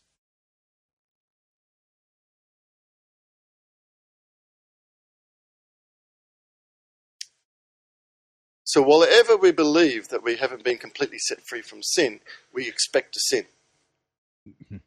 No, Paul makes it clear that the reason why we sin is because we still have sin dwelling in our flesh, in our members. That's what Romans seven says. But if we believe, it's all in what you believe. If you believe a lie, you're going to live a lie. But if you believe the truth, then you'll live the truth. Amen? And the truth is this. So the reason why the Apostle Paul struggled with sin in Romans seven is because he believed a lie. And yet God the Holy Spirit had him pen Romans seven under the inspiration of the Holy Spirit. That makes no sense. In Romans six, verse nineteen, it says it so clearly, I speak in human terms because of the weakness of your flesh. For just as you, uh, as you have presented your members as slaves of uncleanliness, that's what you used to do, and of lawlessness, leading to a more law, leading to more lawlessness. So now, in your new life, present your members as slaves to righteousness. There is no reason for you to sin because living under lawlessness was your old... Can I just point out the obvious? The Apostle Paul is writing that to Christians as well. If they weren't sinners, why would he need to tell them that? Hmm? Just saying. Life, but you've been set free from that life. You, there's no longer sin in you, and so there's no reason for you to present your members to unrighteousness. Paul never says in Romans six there's no longer sin in you. In fact, Romans seven makes it clear that sin still dwells in our members, in our flesh. Uh-huh. What you just said, you inserted something into Romans six that isn't there, which Romans seven, by the way, explicitly takes away from you, uh, Mister Zelli. You can now present your members to righteousness and become um, slaves of righteousness. Hallelujah. No. And Jesus is our example. It says in First Peter two, verse twenty-one, it says this, for this you were called because Christ, who suffered for us, leaving us an example that you should follow in his footsteps. Did Jesus sin? No, because he's the sinless, spotless Lamb of God. He's God in human flesh. Well, I'll just read that scripture again. Maybe you're not convinced. First Peter two, verse twenty-one, it says this. For just yeah, since you're, reading, you're rereading scripture again, let me reread First John chapter one. First John chapter one. And where did I put it? He, uh, I better pull it up over here then. First John chapter one. If we say we have no sin, we deceive ourselves and the truth is not in us. Quoting First Peter out of context doesn't negate what John says. If we confess our sins, he's faithful and just to forgive us our sins and to cleanse us from all unrighteousness. If we say we have not sinned, we make God out to be a liar and his word is not in us. Yeah, Mister Zelli, you're showing yourself to be one who does not have God's word in you, and you're self-deceived. As you recall, because Christ also suffered for us, leaving us an example that you should follow in his footsteps. Did Jesus sin? Should we sin? No one's saying we should sin. By the way, First John chapter two kind of makes the next part of the point. First John chapter two, John writes to the Christians, my little children, I'm writing these things to you so that you may not sin.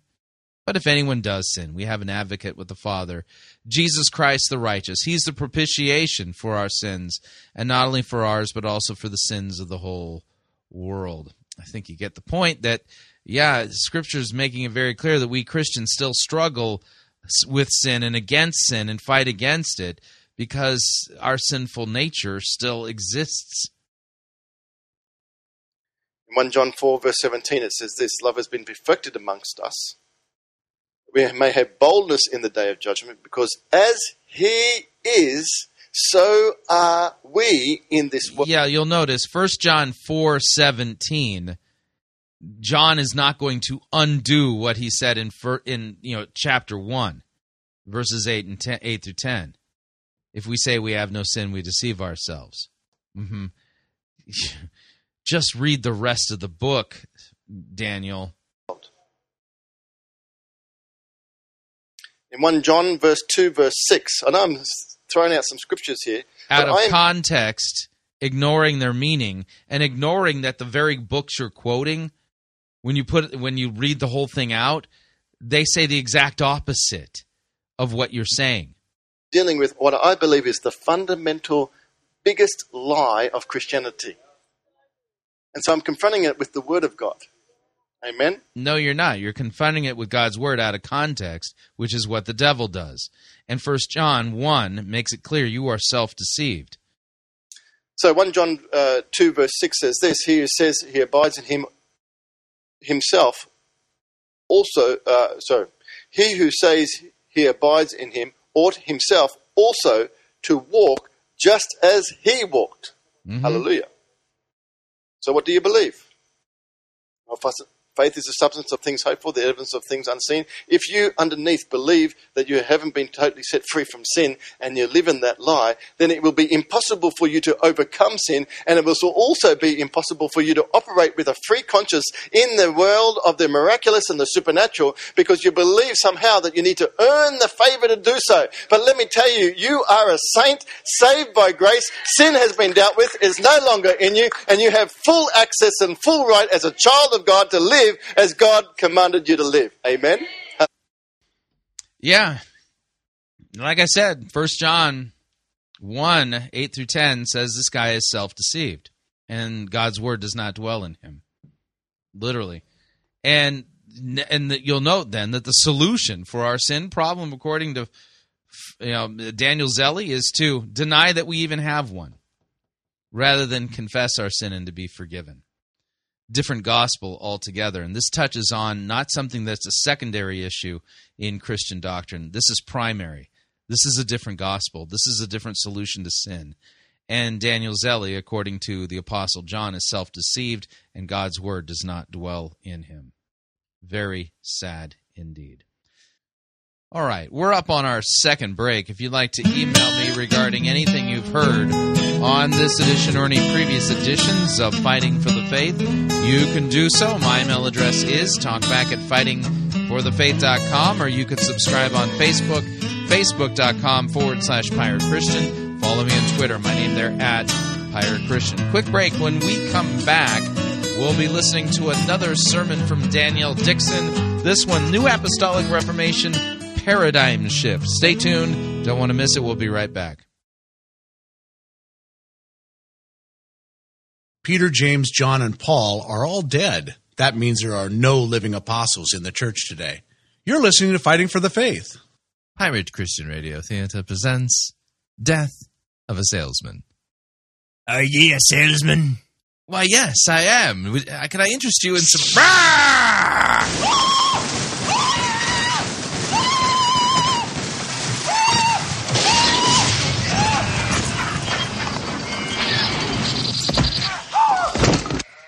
You're listening to Pirate Christian Radio.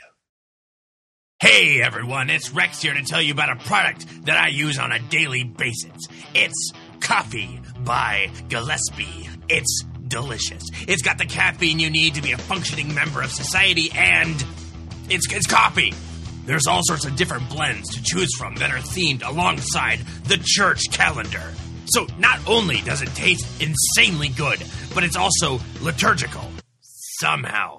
All you have to do is order it online at Gillespie dot coffee, and it'll arrive at your door in a convenient, resealable bag filled with either whole bean or pre-ground coffee. I personally like mine as whole bean because it goes so well with milk. Uh. Now that's what I call a balanced breakfast. So head on over to Gillespie dot coffee and get some. That's G I L L E S P I E dot coffee. Rex out.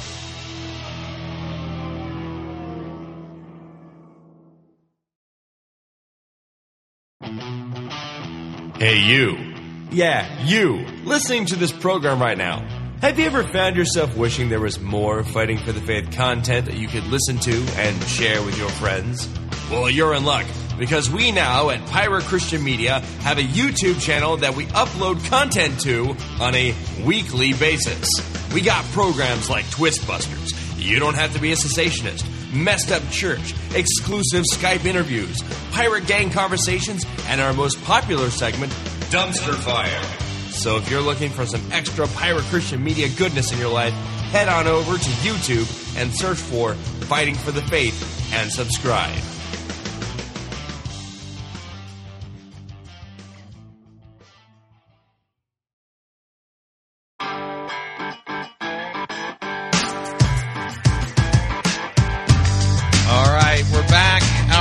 Of Fighting for the Faith, sermon review time.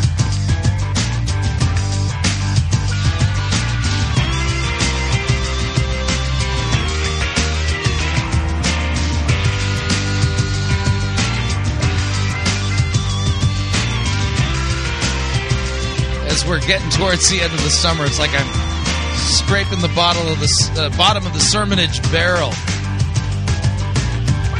Such is my life.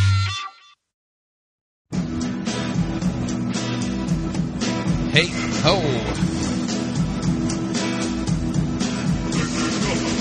The good, the bad, the ugly. We review it all here at Fighting for the Faith. We're an equal opportunity sermon reviewing service. Today's sermon comes to us via the ministry page for Danielle Dixon. This is another sermon in the New Apostolic Reformation sermon series. This is part one in the series itself. We went out of order. And uh, we've named this one Paradigm Shift. And it's just a complete delusional train wreck, best way I can put it.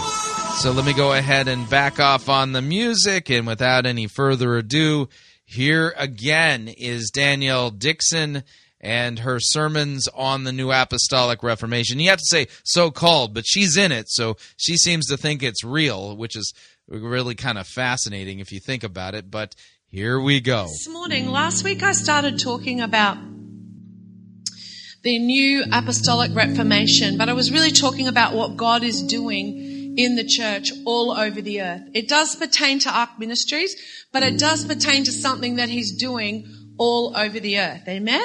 So I'm going to be speaking for three weeks on this. So this week we're talking about the foundational roots of Reformation. Next week, we'll talk about the new and the old wineskin. And then the third week, we'll be talking about the vision of Ark and how we are part of that. So it's very good for us to know who we are. If you don't have an identity of who you are, then you can just drift around not, you know, knowing exactly what you're supposed to be doing or how do you fit into this. So a lot of people say, well, why, you know, if it's not um, broken, you know, don't fix it or whatever people say. So why do we have Reformation? First of all, I'm going to start by praying. I want everyone to pray with me that you have ears to hear what the Spirit of the Lord is saying, because there's a part of you that will be connected to this vision, amen? So, Father, I just thank you right now. And it might not be a church life thing, could be a family life thing, could be a business thing. So, Father, I just thank you right now that you will think through my mind, speak through my vocal cords. Holy Spirit, come, the teacher of the church, and minister. Go beyond even language, as we have people here where English is a second language, Lord. Father, I thank you that you will minister to us in such a way that we will know that we are your sons and daughters, that we are your family, that we have a mandate called from heaven to fulfill or establish your kingdom all over the earth. And Father, it's not about how many people are here today. It's not about Um, you know, what, what we can do in our little world, Father. It's what you can do through us. It's what you can do out of us, Lord God. And we just thank you, Father, for that in Jesus' name. Amen. So uh, it was at the church, you know, I've written some different things here. People started to get stirred up. We've had reformers. So Reformation is people that reform things. Amen. So there were reformers. Who knows Martin Luther?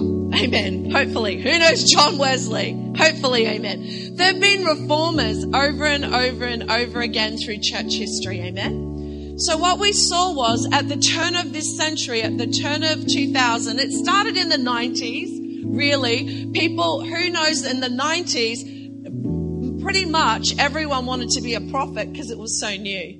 The prophetic started to, Elijah List was birthed. Prophetic ministries were birthed all over the world. Notice what she just said, that everybody wanted to be a prophet because it was what? So new. By saying that, she is also tacitly admitting that these that prophets and apostles have been restored, that they have not been an ongoing thing in church history, uh, you know, since the death of the apostles, and have only just now in our lifetime been uh, brought back, uh, you know, been restored. So it's fascinating that she is talking the way she is, and by talking this way, she is inadvertently admitting that the church has been without the fivefold ministry for two millennia. And before that, if you said you were a prophet in the church, you almost got stoned, right? So what? So those things started to stir up in people, and they knew that they needed change. They realized that there is something going on in the church body that's not transforming nations. It's not transforming cities. It's not transforming regions. Although it had grown, although it was a great administration structure for for what it was used for, there was a need for reform. So people were hungry and there was a stirring in their hearts. So reformation is not change. When we say apostolic reformation, you'll get to understand what that means. It's not change for the sake of change, okay? This wasn't was a bunch of dudes got together, big wigs from all over the nations and all um, movements and denominations said, oh, just so bored, let's just change everything. It's not like that at all. They weren't just, cha- it wasn't change for the sake of change. It was change because they were hungry for God. And they were crying out, what could we reform within the church structure to see the power of God all over the earth? And not just in the leadership of a church or not just within the church walls. So that it was, it really was a realignment of thinking to match the mandate of heaven. So who knows that heaven's mandate is to bring heaven to earth? We all know that. That's the Lord's Prayer, isn't it? Thy kingdom come, thy will be done. Let it be done on earth as it is in heaven, amen? That's the mandate. That's our mandate. So there was a realignment happening of thinking to match the mandate of heaven. And there was a, you'll hear, who's ever heard prophetic people say there was a paradigm shift? Has anyone ever heard that? Lots of people, you know, you'll see prophetic words saying it's a paradigm shift that's happening. Well, that it, that just doesn't mean there was a change of thinking. What that means is there was a change of language, there was a change of structure. The shift was to become a worldview. So example would be a big thing that's changed in um, the church it, all over the earth, if they're flowing in the apostolic or flowing in the um, Spirit of the Lord, would be the way we worship. Because who remembers in the nineties, all the songs were about me, me, me, me, me, how I'm an overcomer, how I'm victorious, how we did this and we can do that and we did, and stamp on the devil's head and blah, blah, blah. And who knows then at the turn of this century, two thousand, for the last eighteen years, we've got amazing people like Elevation and Bethel leading the way, Hillsong, all of that. What's it all about? The Father, the Father's love. How he loves you, the grace of God, the mercy of God, calling us into relationship, reminding us that we're in a relationship with a loving Father. Yeah. Amen? So that was one of the things that happened. So a paradigm shift in the area of, of walking in an apostolic, um, I'll call it an apostolic spirit coming upon the church. It's not about apostles. We'll talk about just about apostles. We'll talk about that a bit further. So there's always seasons within the kingdom of God, as we know in Ecclesiastes three. What does it say? Everyone know what that scripture says? There's a season for everything. That's what it says. Right. That means there's a season for new apostles and stuff too. Who knew? There's a season for everything under the sun. So I believe that at that, at that time, the body of Christ was really seeking out, we want change because we know something's not right here. We don't want to be a club. We don't want to be a group of people meeting in a building. That's awesome. That's great. We're not the Lions Club. We're not the Footy Club. We want to actually influence and transform cities and transform nations. And you know that happens in... Yeah, we need to transform cities and nations. Yeah, so we need a new paradigm. And there's a season for all of this, apparently. Individually. Amen? We do it. When we come together like this, this is a corporate celebration. Hallelujah. Who knows? Any theologians in here know this is the dispensation of the church age. We're in it right now. We're not going to have the church age again. When we're raptured out of here, there's no more church age. Don't even get me started on this. Man, it's just the sons and daughters with God before the throne of God. It says like a sea of people. Amen. Hallelujah. So there was an awakening in their hearts. And part of that awakening was what is missing in this picture? What is missing? We've got leadership, you know, within our churches, but mostly, most of it was one person leading and they, un- they understood this isn't going to work. All the pressure on one person. Amen? Because they knew something was happening. I'd call these men and women of God like Bill Johnson. They're part of the Apostolic Reformation, like Lou. Notice she just said Bill Johnson's part of the new Apostolic Reformation. Something he's been trying to deny. And and uh, Danielle Dixon, she's part of the movement, and she openly says that Bill Johnson's part of it. Weird. Engel, like Peter Wagner, who's a very uh, well-known one, like Dutch. Yeah, Lou, Lou Engel, Dutch Sheet. She says they're all part of the New Apostolic Reformation. Somebody alert Michael Brown. This uh, this woman needs to be reprimanded. She's blowing their cover. It's, uh, like Cindy Jacobs, like all of those people that we know, prophetic and apostolic people in the earth today, that um, those forerunners were looking to transform by equipping God's people and making them realize you're not a bunch of spectators. You're supposed to be a participator. Amen. And that what you do in, what you do out there matters. That you don't have your little spiritual life here for two hours and then you go out for the rest of your one hundred sixty-six hours of the week. That you're out there where you're influencing people. Amen. So we are all influencers. Say this, I'm an influencer. Amen. What happened really was is these fathers and mothers of the body of Christ come together with that longing in their heart, that desire, with that prayer, with that intercession, seeking the Lord. And part of what they had been doing, I don't know if you know this, but Peter Wagner started the spiritual movement of spiritual warfare, prophetic spiritual warfare, that we know today that we use in prophetic intercession at the beginning of nineteen ninety. So at the year two thousand, for ten years, they went into nations, they proclaimed, they did this, they did that, but they didn't see any change. They didn't see, so reformation has got a purpose. What is it? Transformation.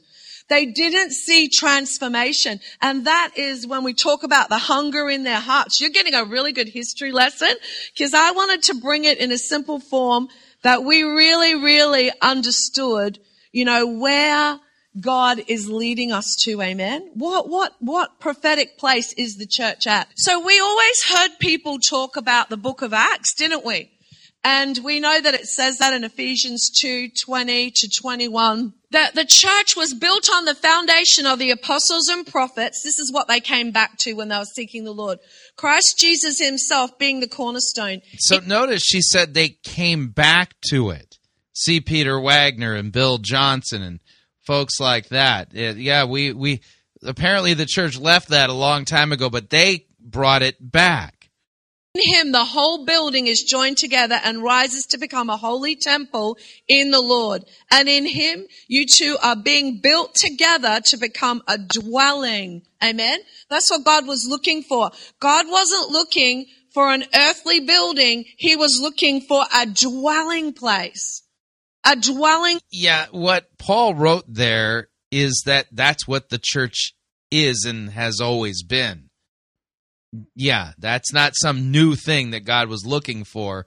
You know, I wish I could be, a, you know, a, indwell a dwelling place like I used to at the time of the Apostle Paul and stuff.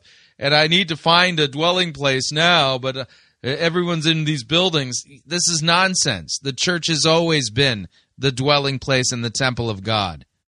Place. You know, that word tabernacle is, you can say, God, come and tabernacle with me. Come and dwell in my heart. Come and live through me. Come and fellowship, an intimate relationship with me. Amen. So we always saw people talking about the apostolic, and, and, um, we know that an apostle is, it's actually a military term. It's a governmental office. But apostolic, when we talk about an apostolic anointing being on a church, we're not saying everyone here is an apostle. But in saying that, who knows that you can be an apostle of business? You can be an apostle of prayer. That means that you have a desire. There is no such thing as apostle of business. That thing doesn't exist in Scripture. Your heart to get things started, but you've got the favor of God, the anointing of God. You could be an apostle missionary. You can be an apostle in all sorts of ways. So we know that apostolic people have a worldview. They're not insular. It's not all about them. So what, what they came to, um, their conclusion that said about this process in the earth, which was God, is that people in the church had apostolic Um, anointings upon them to be able to teach, to be able to shepherd, to pray for the sick. And it doesn't mean that they're a fivefold pastor. Who knows that every person in the church should, should be able to do those things? Because once upon a time, it was just all about, come to my church, we have the best preachers, we have the best music team, we have the best men's group, we have the best whatever. Come and get entertained. But it's not about that any longer. Who doesn't, who, who wants God? Amen. Believe the whole of the earth is crying out for the sons and daughters of. Yeah, I'm pretty sure that, uh, people coming to church just to be entertained, that's still a thing. Yeah, it, it really is still a thing. We cover that a lot here. God to be manifested, amen, according to Romans um, eight, where it says that everyone is waiting, hallelujah, including us, the sons and daughters. I think it's really an identity crisis in a way. But we should be telling people, just not come to church, but you need to be filled with Jesus. All the power that you need to overcome that addiction is in him. Go now for into all the world and preach it to someone else. Lay hands on the sick, amen. You, we're, we're supposed to be telling other people, that's what we're commissioned to rule. Yeah, there have been people praying for the sick the entire history of the church. Yeah, that's been around for like the whole time. And Wayne, you guys are being amazing. I can tell when the Holy Spirit's ministering. As much as you draw on me is as good as the preaching is, okay? So never any blame around here, ha ha ha. Apostolic thinking is a worldview mindset. They equip people to go into the world. Where, where's your world? Your world could be at Woolworths if that's where you work. Your world could be your family. Your world could be when you're at the beach, you know, wherever. Go into all the world. I believe that scripture about the Great Commission in Mark sixteen fifteen isn't just saying, go to Africa, go to China, go here, go there. I'm loving that. I'm loving that people go all over the earth, amen, and preach the gospel. But I believe that's, what's your world? What's your world? I believe that's go into society, subdue it, and rule over it. And that's the call of the church, amen? And we need to know that was the original call of mankind. He blessed us. We've been pretty good at being fruitful. And so the church is supposed to subdue the world. Who knew? Increasing in the multiplying part, amen. Fill the earth and subdue it. That means, subdue means bring things under your control. You should walk into a place, you've got God on the inside of you, and I don't care if every other demon's got another plan, bring things into control. You could be walking into a business meeting and you've got a plan of how much that business is worth, but the other people meeting with you, they have a plan of how much that business is worth. Bring things into control, amen. Bring things into control. Which is another way of saying take dominion. Mm-hmm. Yeah. Note the dominionism that is part of, overtly a part of, the New Apostolic Reformation. You have that ruling and reigning. You were called to rule and reign, amen. You were called. If we don't know it, how are we ever going to rule and reign? You won't. That's right. You got to know it. It's an identity crisis. Hallelujah. So we saw in the book of Acts, when we talk about an apostolic reformation, this is what we saw the apostles from Acts five twelve, Second Corinthians, there's so many scriptures, saying that the whole church was built on them, that signs and wonders happened. Basically, they started churches in every area that they went to. Then they assigned leaders and pastors to oversee that. Then they continually visited those churches. Why? To keep them on the kingdom track, to keep the vision going. Hey, fellas, what did they come back and say through the epistle? Yeah, and since there were no apostles after the apostles, they clearly lost the whole kingdom vision track thingy. They utterly failed. Paul kept writing, listen, dudes, eat and drink before you come to church. No good getting drunk at church on the wine and eating all the food. Um, how about there's been too much gossip in the church? Other times he wrote to people about that. He kept coming. He was just trying to keep them, keep with the program, amen. So if we compare the book of Acts to the church today, the main difference would be the structure. Because we see most of the time, we see that pastors work, you know, are working alone. And we know that that can be really, really, really damaging. Only about three percent or whatever it is, two or three percent of people are called to fivefold ministry. So how was that going to work out for the rest of everyone else? We're called to ministry outside, amen. We're called to minister wherever we go. Hallelujah. Christ living on the inside of us, amen. So what does that mean? Apostolic thinking believes that all fivefold gifts are used to establish the kingdom according to Ephesians four eleven and twelve. So Christ... Yet you just admitted that all this stuff has been only recently restored. So the church hasn't has literally been limping along for two millennia without the fivefold ministry.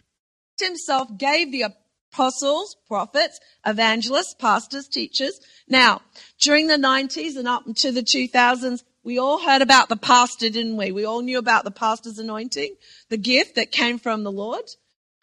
The weight of it is something like, it's something like ninety percent of all pastors have a breakdown. So many, the percentage that leave the ministry is outrageous. We got a visiting evangelist now and then, so we sort of knew what evangelists were, right? And they might have come in and done some healing or whatever. Teachers, not so much. And I really believe that we haven't seen the reformation of full fivefold teachers in the church yet. And I'm believing. Yeah, we haven't seen the full restoration of it yet. Believing for that. And so are lots of other people in this movement across the earth. Then we started to see prophets. It was popular. Everyone was a prophet. Prophets started to arise everywhere. And we, and then we started to realize pastors and prophets can work together. So we saw that happening, and then we realized, but still only in the last maybe ten, twelve, probably twelve, fifteen years actually, apostles started to rise up after prophets and apostles. And notice what she said. She openly admits that only in the last decade or so, apostles finally began to rise up. Uh-huh. And yet, you know, if if the fivefold was intended to be there for the whole time, you know, and the church can't function without it, how come we went two thousand years without apostles and prophets?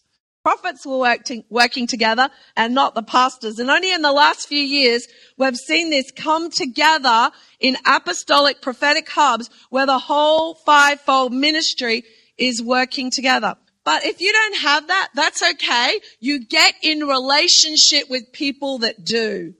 And that is why we are in relationship with other apostles and prophets, because there is safety in a multitude of counselors, amen. or you get around other prophetic people, or you, uh, as pastors, we, we mix. Every week we meet and minister and talk to other pastors in the city. And that's a good thing, encouraging one another, building one another. And that is part of being the family of God. Because the fivefold ministry working together equips the sons and daughters to have personal relationships with Jesus, move in their gifts and callings. Apostolic churches, by the way, I have to say this, don't have any other doctrines but the Bible. Um, you know, we say we're an apostolic oh, church. Oh, hog war, hogwash, hogwash. That's just not true. We've heard a bunch of doctrines that aren't in the Bible being spewed from your mouth over the last two days. Just means we believe in the fivefold gifts being in the house of God and being used in the house, but we believe more they need to be used outside the house. Amen. Hallelujah. And so the difference would be we, our purpose and destiny, we believe, isn't just inside these four walls. And everyone said, amen. The core belief that God's kingdom lives on the inside of us. We can establish the kingdom rule as we go into all the earth, influencing society. No longer do we have to feel, you know what? When I was a new Christian, if you didn't come and serve in the church, if you didn't become the pastor of the church, if you didn't become this or that, you were thought of as spiritually weak or spiritually backslidden, or spiritually non-existent, or something, I don't know. But that is not true. We need spiritual people in the community representing who we are, amen. You know, that's why people think that Christians have two heads and are really wacky, because they just think of them inside these four walls and they don't realize they're normal people that function in families and lives and have businesses and have jobs and have relatives and have problems. And everyone said amen to that, amen. Hallelujah. So this is a really, um, I'll just read that scripture before I go on. So Ephesians four eleven and twelve said this. So Christ himself gave apostles, prophets, evangelists, pastors, teachers, to equip his people for the work of service.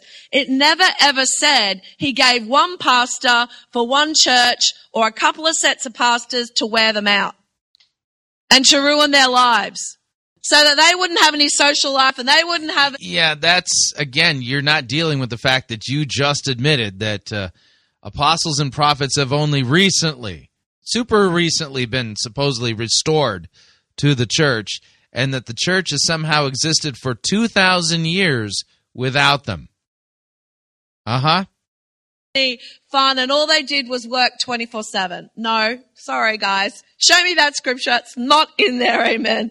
He said he bought them all for the work of the service, so the body of Christ may be built up. So basically... before we go to this part, I just wanted to say this. It's up to seventy-five percent of ministries, pastors, and priests. Hey, I got Australian figures, not American figures. seventy-five percent suffer from stress, stress-related issues, says a psychologist researching clergy concerns, and up to twenty-five percent of them have taken stress leave or suffered bad burnouts. So that's a, that's a lot. And why was that? Because that old model doesn't work. That old model just kills all the people in the leadership, all the people in the pastoral roles, and it puts an emphasis on them. You've got to be... Yeah, um, you can sit there and point to burnout all you want, but the reality of the situation is this, is that the apostles did not place any successors uh, for their apostolic ministry into office because... their office was closed. Yeah, and uh, the prophetic abilities of the people in the New Testament, they had to have apostles lay their hands on them in order to receive that gift. And then once the New Testament was finished, yeah, the, the job re- relied then on pastors to preach the apostolic and prophetic word that was deposited in the church. Uh-huh. And it's been pastors who've been doing that job now for two millennia.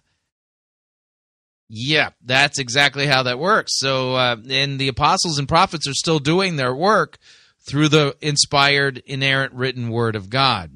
you got a problem, lady. You're just spewing the stuff off the top of your head and not actually teaching what God's word teaches regarding the pastoral office and its function within the institution known as the church, which, by the way, is established by God. And we'll do what we want. And all the pastors in here went, amen. It's exactly what it said. You've got to, all the leadership, you've got to perform a certain way, but we can do whatever we want and we can judge you.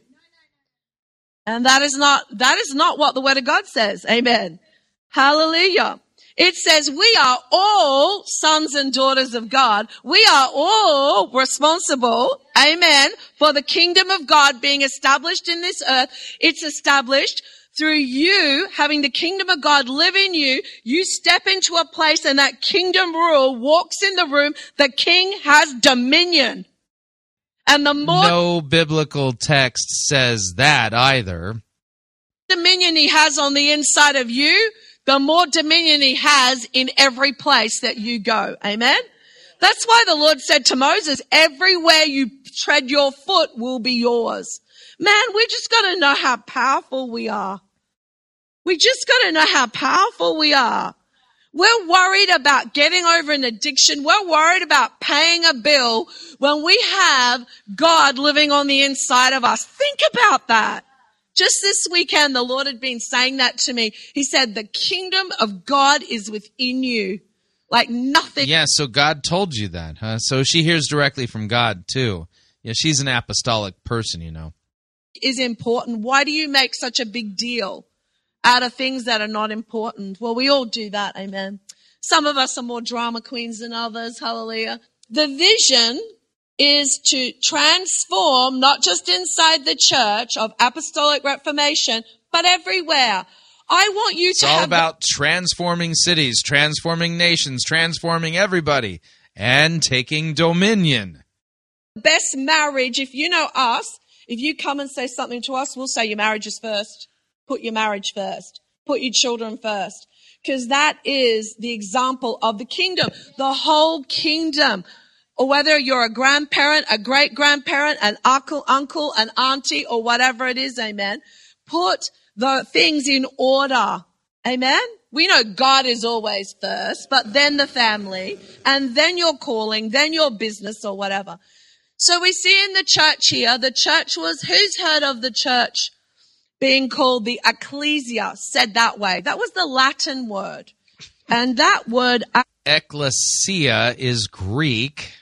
Actually isn't the word that Jesus used when he said the gates of hell shall not prevail against the church.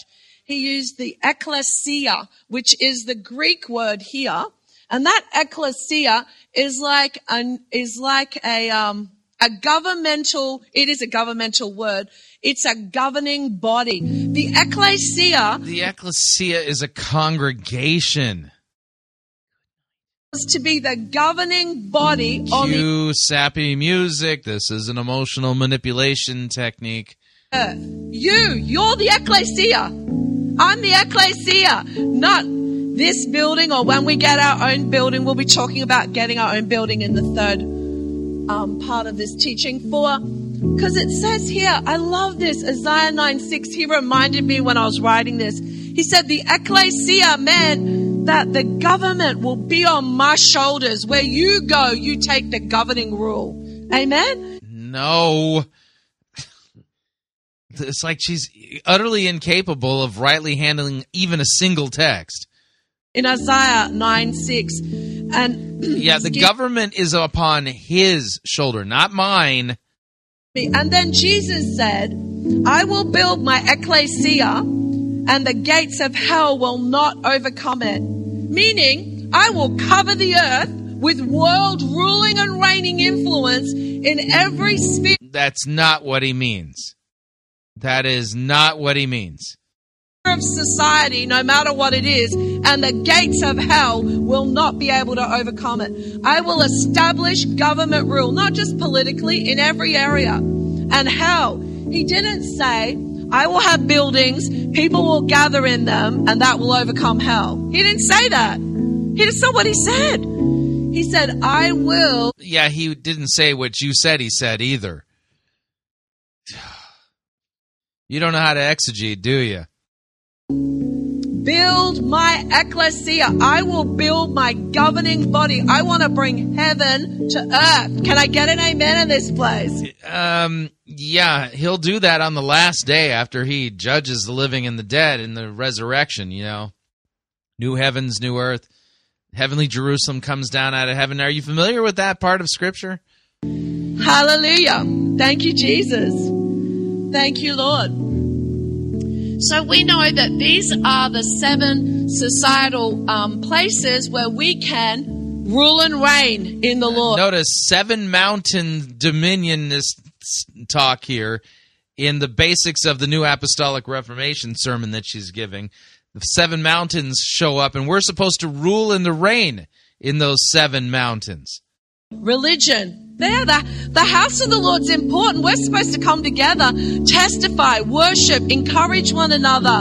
But then we're supposed to go out all week and represent who we belong to, the King. Amen. Family, education, politics. So, you know, it was just looked upon. If you were an actor or something, back in the old wineskin, you could have thought, well, that's of the devil. Hollywood's of the devil. Hollywood's only of the devil if you're making it the devil. You can use it for the kingdom of God. Back in the day, who's heard this? State and church are separated. You can't be a politician and love God. Who knows that we need politicians, amen, ruling and reigning. The Word of God says where the righteous rule, the people rejoice. Amen. Notice in the N A R dominionist way of thinking, there is no separation between church and state. Yeah. If the N A R ever takes over the world, it'll be like the worst Sharia ever. Who knows that we need we need people in every area. We need people within academia. We need doctors. We need accountants. We need lawyers. We need people in every single area. We need people that are administrators and overseers and C E Os and general managers. Because how are you going to get things changed in structures if we don't have people infiltrating them that can make the right laws? Do you know it's a lot? Don't you think Christians already work in places like this already?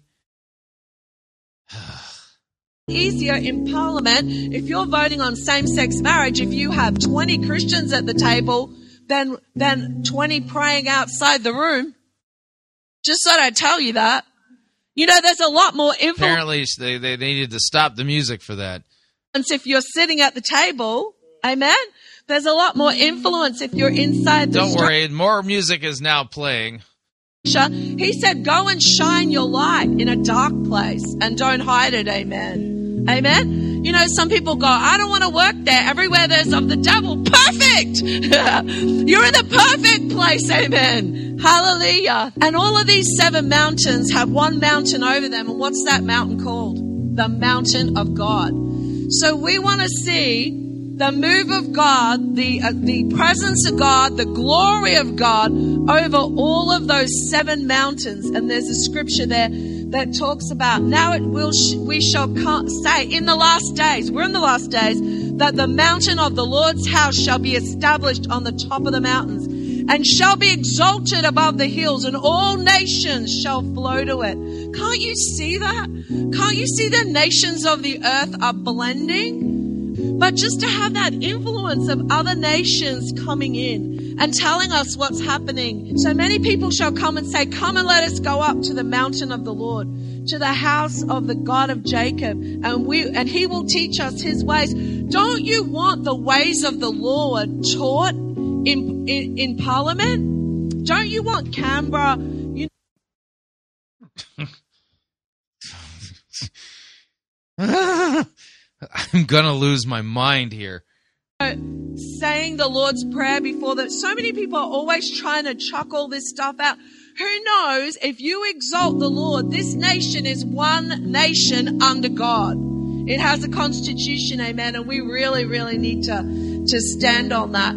So every kingdom will bow. Is that not what it says? Every kingdom will be defeated, it says in Daniel two forty-four. It says, but the kingdom of the Lord, or shall we say the mountain of the Lord, will be established forever and ever. That is the sure mercies of David. Amen? That's the lineage that we have. We are those people living in this time. It's so exciting. The original intention of, of the ecclesia was to have a powerful governing body to transform all ruling and influencing groups of people in all those above mountains. Amen. What? Where are you getting that? Unbelievable. Yeah, yeah. The overt dominionist theology here. We need Brad Olds as a counselor. We need Kathy Zeiger as a counselor. We need um, Bob Manning as, as the mayor of the city. Amen. Recently, the, the guys were involved in a prayer meeting with Doctor Kim. Twice now they've been involved. And it's been awesome. And they'll just humbly say to all the pastors represent, pray for us. It's difficult in there to get things done that we want done. You know, when you're a righteous person standing for the, the influence of God in the city, like you guys are in that area, all hell tries to come against you, doesn't it? But you know what the Word of God says? The ecclesia will, will be victorious against the gates of hell. Do you know what gates mean? So they went outside of the gates of a city to judge people. That means the governing rule. It doesn't mean that literal gates, you know, the ga- actual gates. It means the governing rule. Amen? So pastors can't do this alone. And that's why they're wanting, we're wanting to equip. And, and we are. That's why we do push. That's why I'm doing restore. That's why we have the gatherings. That's because that's part of the unity. That's part of the building. That's part of the encouraging of a whole city. So many people in the city have, have started to rise up in these gifts. Amen. And it's just been amazing. And a lot of it has to do with peer encouragement. You can do this. This is what God's called you to do. Amen. Apostles and the fivefold ministers are commissioned to establish the church, amen. The ecclesia, the governing body, commissioned to people to go out into the marketplace, use their gifts. Hallelujah. Praise the Lord. So the New Apostolic Reformation, we don't really call that. I just say it's an apostolic spirit upon the church, or an apostolic prophetic um, center or hub. It's all about God's Spirit moving among people in the marketplace, so that they start to see their ministry and calling is worthy to be embraced as a spiritual calling, whether it be being a gardener, working at Woolworths, being a school teacher, being a mum in the house, or whatever you're doing. Does it matter? You are the ecclesia. You are the governing body going wherever. Or if you're a businessman, covering the, carrying the favor of God. So when we hear about a church embracing it, to be an apostolic hub, it's not, we're not trying to be something that we're not called to be. We're not trying to be, oh, I think we'll do that. No, this is what we're actually, this is the commission of all the earth. Is everybody doing it? Not necessarily, but bit by bit, people are moving into realizing that this is what we're called to do. From the year two thousand to now, when we've first heard of these, um, this type of language, really, we have seen more and more men and women in the marketplace realize their high calling. You know, there are now, I love it. Don't you love expression? And this is, it has been embraced by local church leaders, but I think we're seeing it, not everyone has embraced it, but we're seeing it more and more because God's dropping blueprints to transform cities and nations with the God's dropping blueprints to transform cities and nations. Strong delusion. Strong delusion. Watchman dot org coming here in September. They don't just have a plan of this is a one-time hit. We're here for three days. They said they are actually, they've got intercessors praying, like five thousand or something, praying everywhere, that this will change this this whole region, that this will become the gateway to um, the South Pacific Rim, as we believe that Cairns is, that people will come in here and go out of here. Well, there you have it. Um, no biblical text was rightly handled. We heard nothing about sin, repentance of sin, the forgiveness of sins in Christ Jesus. Yeah, none of that. Uh, we heard straight up, like a primer on the New Apostolic Reformation, and all of the doctrines and focuses and beliefs that uh, Michael Brown says don't exist, she was just so candidly preaching and teaching. How helpful was that? Mm-hmm. And she's in the movement. I mean, she's regularly featured on the Elijah List. I think you get the point, but very eye-opening. And the best way I can say it, these people are under a strong delusion, a delusion sent by God as judgment against them for not believing the truth. That's literally what we're dealing with here. So what'd you think? Love to get your feedback. If you'd like to email me regarding anything you've heard on this edition or any previous editions of Fighting for the Faith, you can do so. My email address is talkback at fighting for the faith dot com, or you can subscribe on Facebook, facebook.com forward slash Pirate Christian. Follow me on Twitter. My name there at Pirate Christian. Till tomorrow, may God richly bless you in the grace and mercy won by Jesus Christ and his vicarious death on the cross for all of your sins. Amen.